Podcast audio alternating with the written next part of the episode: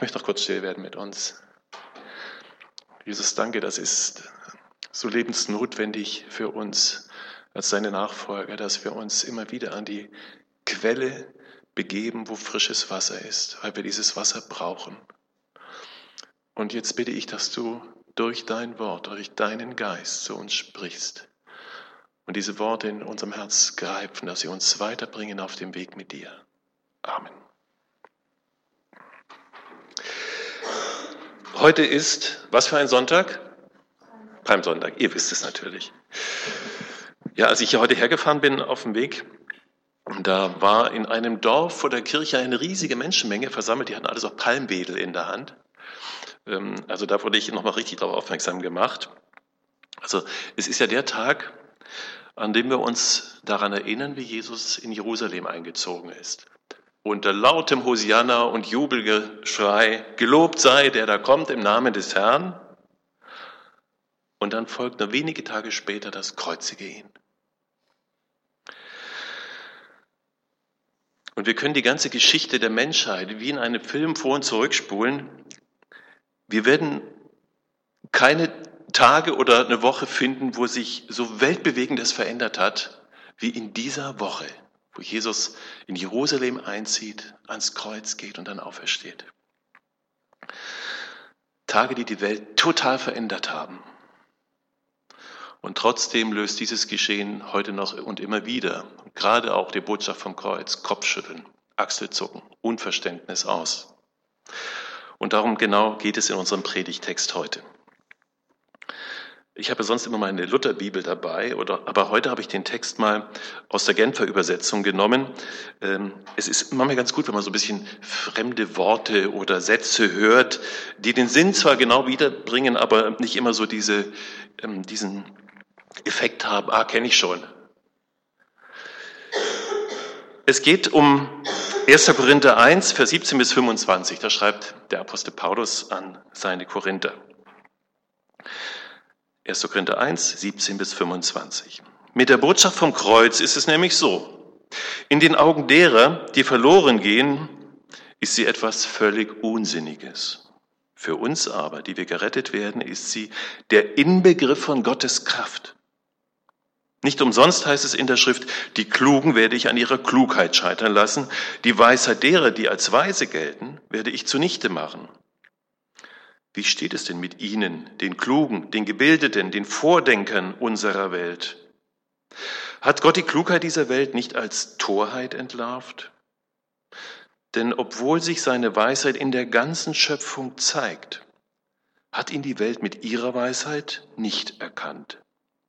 Deshalb hat er beschlossen, eine scheinbar unsinnige Botschaft verkündigen zu lassen, um die zu retten, die daran glauben.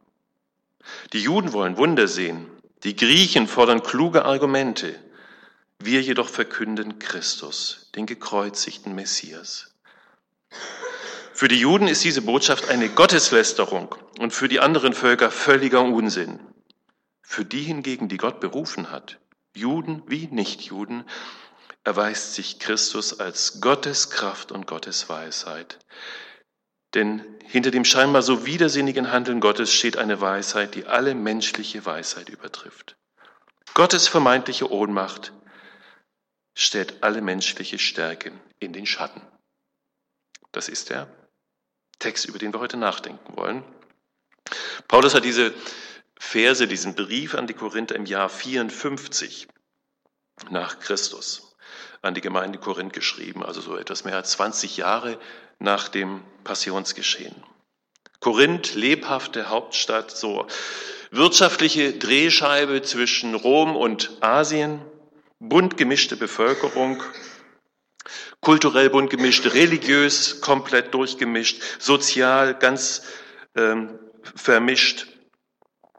Und genau das spiegelt sich auch in der christlichen Gemeinde, in der ersten Gemeinde in Korinth wieder.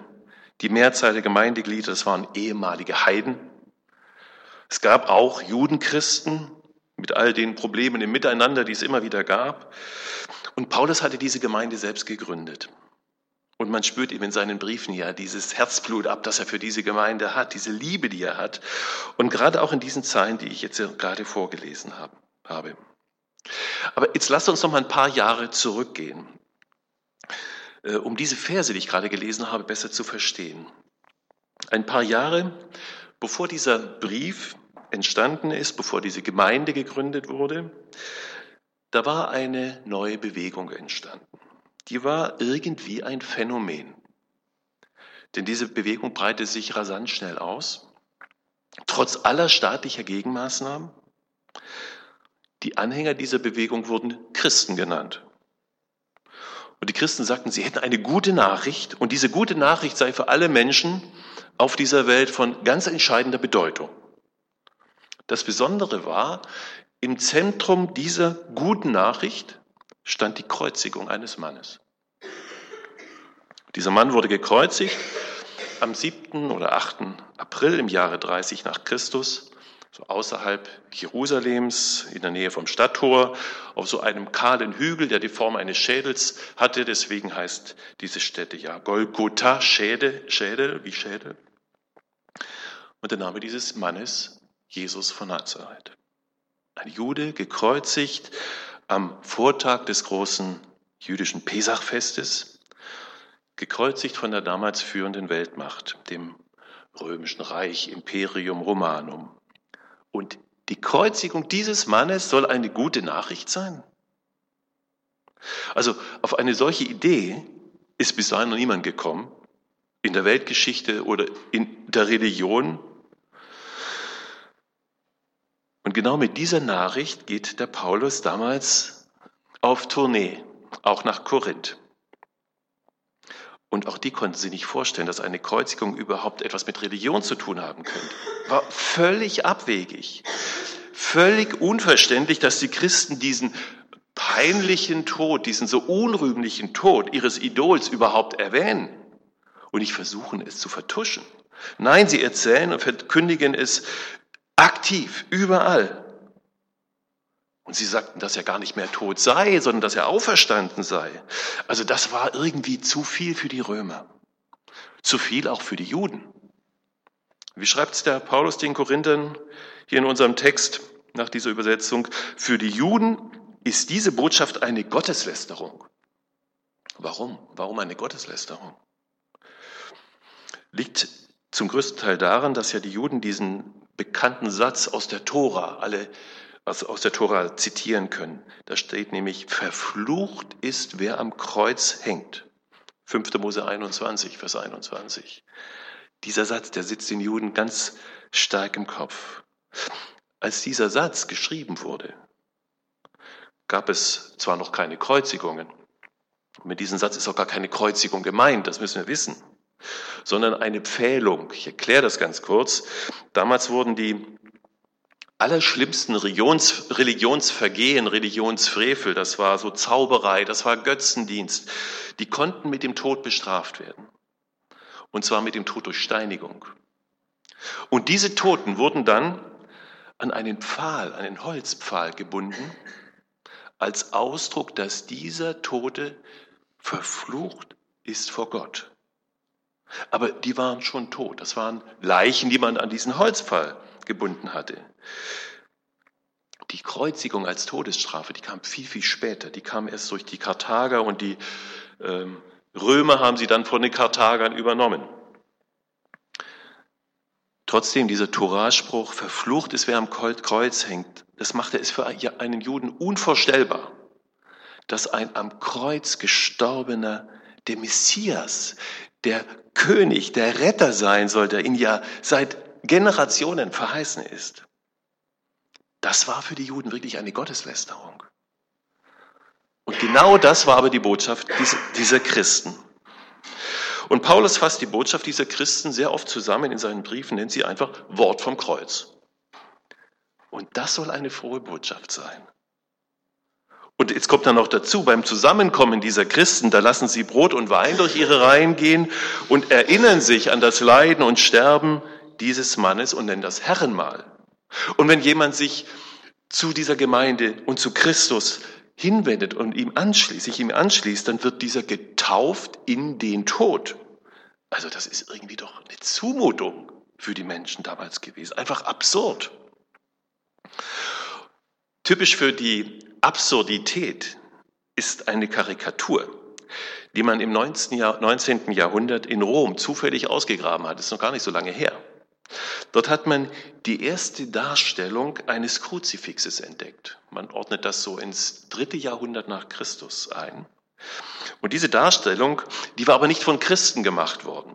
Auf dieser Skizze sieht man ein Kreuz. An diesem Kreuz hängt ein Mann und dieser Mann hat einen übergroßen Eselskopf.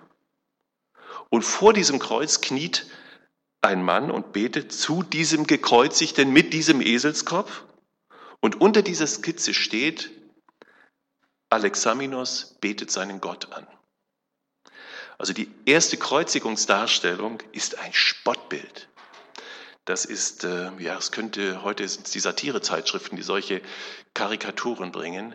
Gab es schon damals.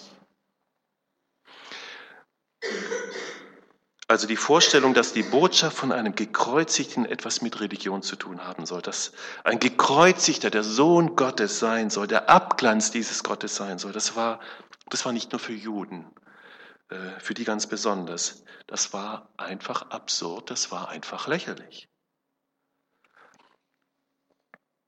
Und man glaubte damals, diese Thesen dieser Christen, die sind ja eben so absurd, das wird sich sicher ganz alleine, ganz schnell von selbst verlaufen.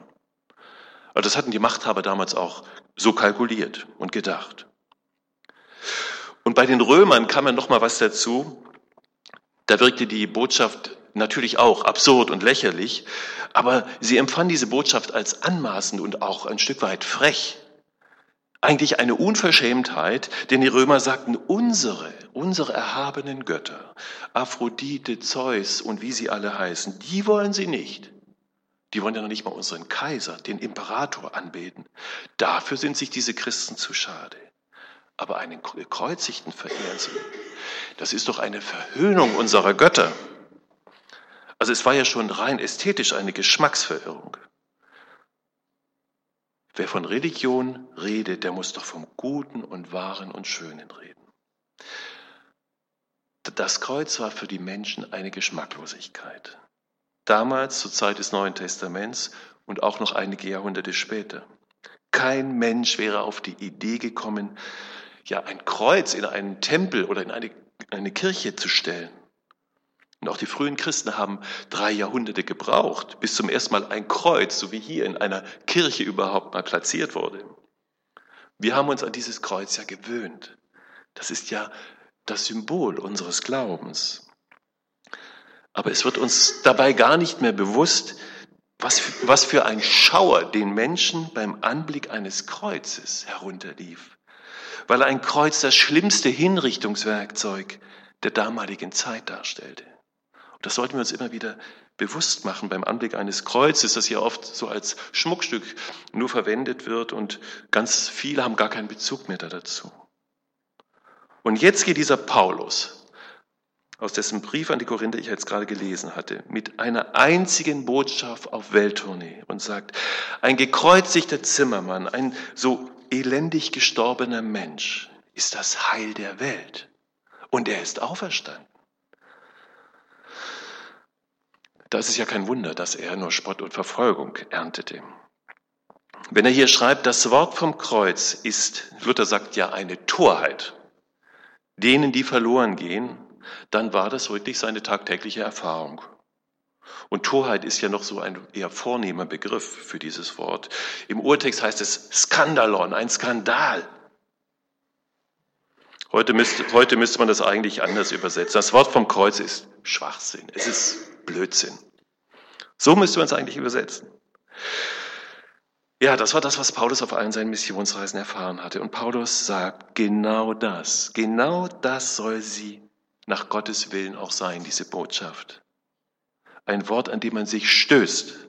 Ein Wort, über das man stolpert. Ein Wort, über das man sich ärgert. Und das ist es bis heute geblieben, dieses Wort vom Kreuz. Ich hatte Anfang dieses Monats die Nachricht aufgenommen, ich weiß gar nicht, ob das in den Nachrichten kam, hm, dass der Präsident des Saarbrücker Amtsgerichts sämtliche Kreuze aus den Sitzungssälen entfernen ließ.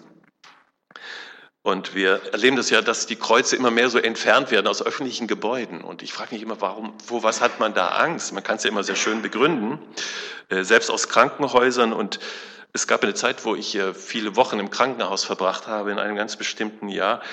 Ähm, und da war in meinem Krankenzimmer so über der Türe ein Kreuz. Und das war für mich damals so wichtig, dass ich mir immer vor Augen führen konnte, da Jesus hat für mich ganz andere Dinge durchlitten. Der hat keine Vollnarkose bekommen. Der hat über Stunden diese Qualen und Schmerzen ausgehalten. Das war für mich so tröstlich. Heute gibt es diese Kreuze da auch nicht mehr. Und ich bin überzeugt davon, dass die Menschen sich gar nicht so sehr jetzt über so ein Symbol ärgern, sondern darüber, dass das Wort vom Kreuz uns irgendwie immer so eine penetrant peinliche Frage stellt. Und diese ja ärgerliche Frage, die heißt schlicht und einfach, bist du Mensch, so wie du bist, in Ordnung vor Gott? Unterbewusst scheint sich diese Frage immer jeder zu stellen. Bist du, wie du bist, vor Gott in Ordnung? Und jetzt schreibt Paulus diesen Brief an die Korinther und stellt ihnen genau diese Frage, so etwas ver, ja, umschrieben stellt er ihnen diese Frage, ihr Korinther, seid ihr so wie ihr seid in Ordnung? Ist euer Denken in Ordnung? Ist euer Glaube in Ordnung? Und das sind ja Fragen, die wir uns nicht so gerne gefallen lassen, wenn sie von einem anderen Menschen gestellt werden. Wenn der Viktor Petka mir auf die Schulter klopft nächsten Sonntag und sagt, Andreas, bist du denn so, wie du bist vor Gott in Ordnung? Da würde ich sagen, ein bisschen unverschämt, oder? Aber ich denke, Gott hat das Recht, uns solche Fragen zu stellen, auch heute Morgen. So wie Paulus hier an die Korinther fragt, hat Gott die Klugheit dieser Welt nicht als Torheit entlarvt?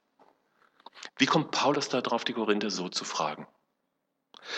Wenn Paulus ausgerechnet den Korinther diese Frage hier stellt, ist euer Denken, ist euer Glaube in Ordnung, dann hat es ja einen ganz konkreten Hintergrund. Denn in Korinth, da war man im Denken schon viel weiter. Da hatte man den gekreuzigten Christus immer mehr hinter sich gelassen. In Korinther schwärmte man von einem ganz anderen Christus, von einem erhöhten, von einem verherrlichten, von einem Christus, der etwas hermachte. Man schwärmte von einem Christsein, bei dem das Kreuz vom Leiden und Sterben so zur Vergangenheit schon gehörte. Wie kam es dazu? Man hatte in Korinth etwas im Grunde sehr Modernes gemacht. In Korinth, da hatten sie ihr Denken nicht an Jesus angepasst, sondern in Korinther haben sie Jesus an ihr Denken angepasst. Die Korinther hatten sich diese so moderne Frage gestellt, wie können wir das Evangelium für unsere Zeit attraktiv machen? Und so manche dieser Fragen enden ja dann in einer Irrlehre. Die Korinther haben genau gefragt, gerade mal 20 Jahre nach Ostern, genauso, wie können wir das Evangelium attraktiv machen? Der Christus, an den die Korinther glaubten, der offenbarte sich in großartigen Gnadengaben, in, in, in einer beeindruckenden Rhetorik, in so dynamischen Powerfiguren. Der Christus, an den die Korinther glaubten, der trug nicht mehr die Wundmale des Kreuzes, sondern es war eine strahlende Gestalt, eine attraktive Gestalt. Eine, ja, die etwas hermachte, mit der man sich sehen lassen konnte. Und jetzt schreibt Paulus dieser Gemeinde, denkt daran, wir verkündigen Christus, den Gekreuzigten, den Juden ein Skandal und den Griechen ein, sagen wir es ruhig, Schwachsinn. Bitte bleibt dabei. Verlasst diese Botschaft nicht. Ja, es wäre missionarisch gesehen viel, viel leichter gewesen, mit dem Christus der Korinther Evangelisation zu machen. Und bis heute sind wir ja alle so immer in dieser Versuchung, diesen Jesus unseren Mitmenschen so verständlich zu machen, plausibel zu erklären, so zu predigen, dass nachher alle sagen, ah ja, das finde ich toll. Das gefällt mir. Irgendwie sitzt tief in uns drin so eine Angst, dass das mit dem Kreuz heute keinen mehr interessieren könnte. Und deswegen sind wir in Gefahr, Jesus so selbst attraktiv machen zu wollen. Die einen machen aus ihm so den guten und edlen Menschen, den, den Friedensstifter aus Nazareth. Für andere ist er eher so der Revolutionär gegen Unrecht und Ungerechtigkeit auf dieser Welt. der Fürsprecher für Arme, Schwache und Ausgestoßene. Das war er ohne Frage auch. Aber wir sehen, wie Menschen und vor allem auch sehr kluge Menschen, auch sehr kluge Theologen immer wieder den Versuch unternehmen, aus Jesus etwas zu machen, was in unser Denkmuster hineinpasst.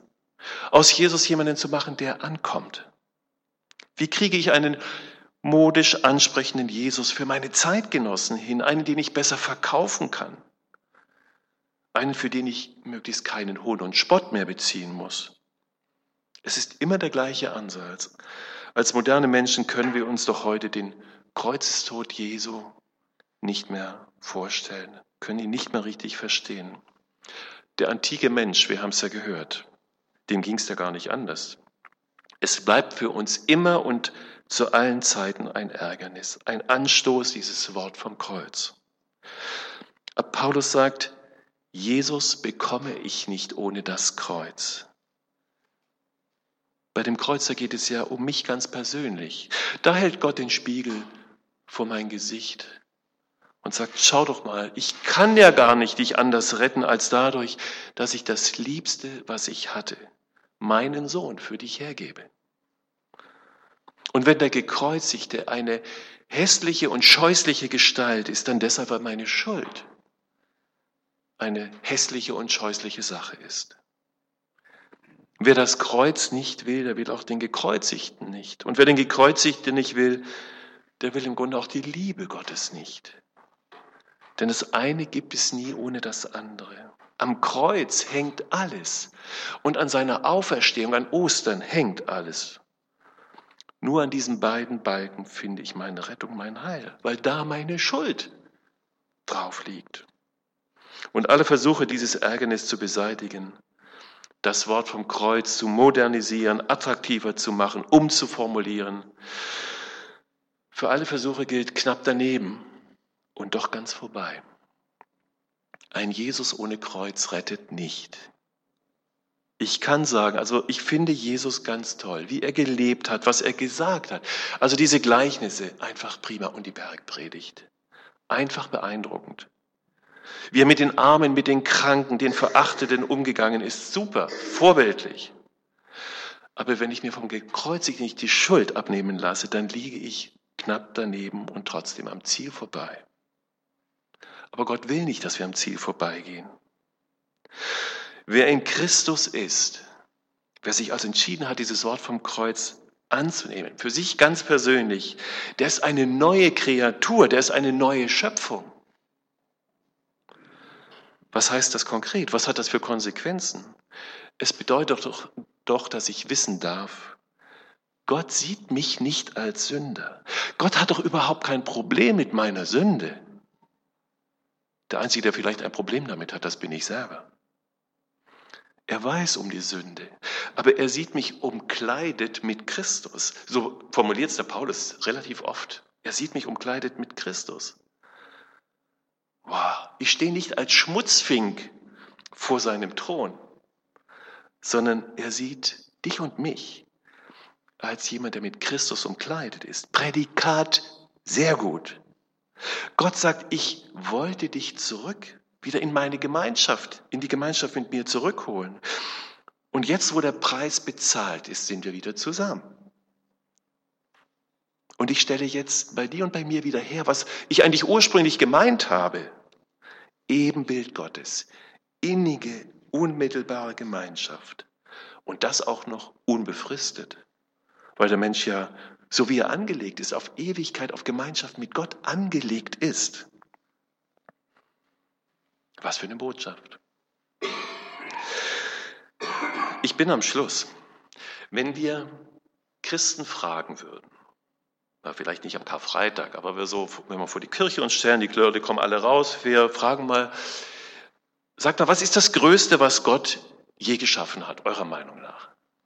Ich glaube, da würden wir so nach kurzem Nachdenken zur Antwort bekommen, also ich finde es ganz toll, die, die Schönheit der Natur, wie dieses Zusammenspiel der Jahreszeiten, dieses Wachsen, dieses äh, Wechselspiel der Jahreszeiten, wieder was entsteht. Es ist einfach fantastisch. Und ein anderer würde sagen, die Sterne, die Galaxien, das, was wir alles gar nicht so richtig durchschauen und überblicken können. Ich finde das fantastisch, das ist unglaublich. Oder ein anderer würde sagen, so wie Leben entsteht. Da ist diese DNA, diese Erbmasse. Wie, wie kann man sowas konzipieren? Da ist alles angelegt, da ist alle Informationen drin für ein wunderbares Geschöpf. Vielleicht wird man das hören. Frage, was hat es Gott gekostet, das Universum, die Schönheit dieser Erde, die Pflanzenwelt, die Menschen zu schaffen? Sechs Tage. Es hat ihn eigentlich nicht viel gekostet. Was hat es ihn gekostet, um dich und mich zu retten? Seinen Sohn, seinen einzigen Sohn. Deshalb die Kreuzigung Jesu ist kein Nebenthema der Bibel. Das ist nicht irgendwie eine Hintergrundmusik für die Frommen, sondern der Mittelpunkt des Menschheitsdramas. Jesus starb nicht für irgendeine Idee, wie es manchmal auch so vermittelt wird, sondern er starb, damit wir gerettet werden können. Und ich wünsche uns allen, dass uns dieses Wort vom, vom Kreuz in dieser Karwoche so ganz neu, so, so anspringt, uns so ganz neu nochmal auch zum Jubeln bringt. Amen.